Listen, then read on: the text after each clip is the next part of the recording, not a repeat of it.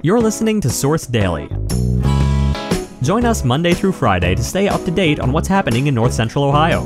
We'll be sharing a closer look at one of our top stories, along with other news, local history, memorials, answers to your questions, and more.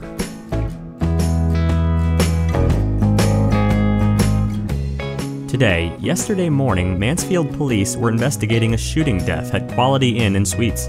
And later, Senator J.D. Vance has taken the oath of office and is now officially a member of the United States Senate.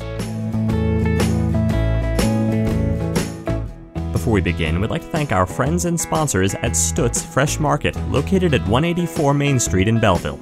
Head over and shop for great prices on meats, produce, and delicious food your family will love, or shop online and find coupons and savings at stutzfreshmarket.com. Now, our feature story. Yesterday morning, Mansfield police were investigating a shooting death at Quality Inn and Suites.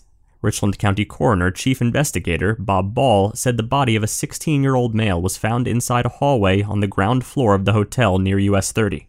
The victim was shot several times. Mansfield police were called around 10:45 a.m. and Ball said he was called around 11:16 a.m. Police had taped off the entire parking lot of the hotel later that morning. The tape was removed before 1 p.m., though police remained on the scene. Ball said the body will be taken to Montgomery County today for an autopsy. Mansfield Police Chief Keith Porch issued a press release at 3:10 p.m. asking the public for more information. He noted that major crimes detectives are working to find out what led to the shooting death as well as to identify a suspect. Anyone with information about this investigation should call Major Crimes Detective Terry Butler at 419 755 9791. For the most recent information on this story, make sure to check in with us at richlandsource.com. Before we continue, we'd like to thank our friends and sponsors at RFME Insurance. RFME is committed to protecting you and your family through some of life's most precious and difficult moments. Whether you're looking for home, health, auto, or life insurance, RFME is here to help. Call 419 524 8411 to learn more. Next, some local history. Did you know that Mansfield native Natalie Hirschberger is a Taekwondo athlete and author of Kick It Fit with Natalie and Tough Girls Finish First? Beginning in 2016, Hirschberger wrote a regular column featured in the Taekwondo Times known as Kick Chat with Nat, focused on Taekwondo training. Hirschberger began training in Taekwondo at the age of five.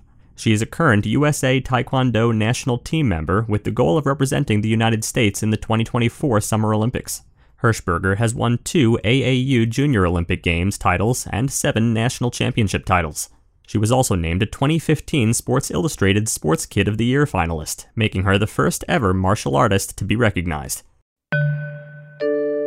Next, Senator J.D. Vance has taken the oath of office and is now officially a member of the United States Senate.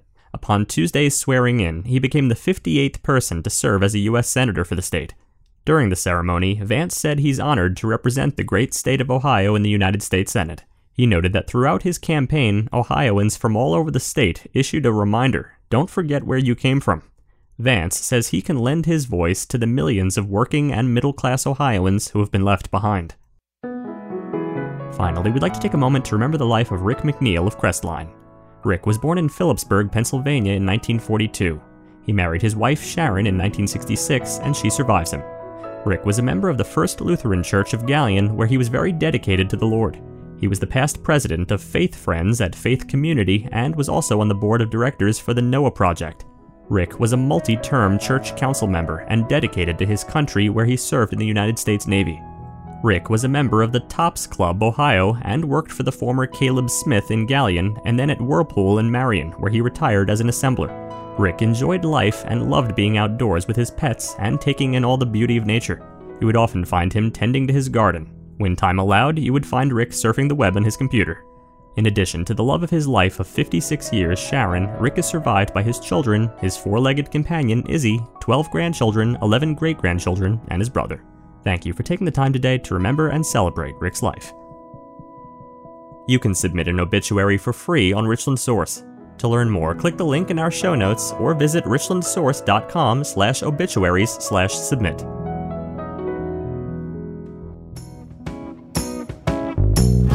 Thanks for listening. Join us again tomorrow. Also, make sure to head over to richlandsource.com and click the Be a Member button to help support independent local journalism that informs and inspires. Every contribution goes to helping us make Richland County a better place and to help keep our journalism free. Also, if you like this podcast and want to hear more, make sure to rate and review us on Apple Podcasts.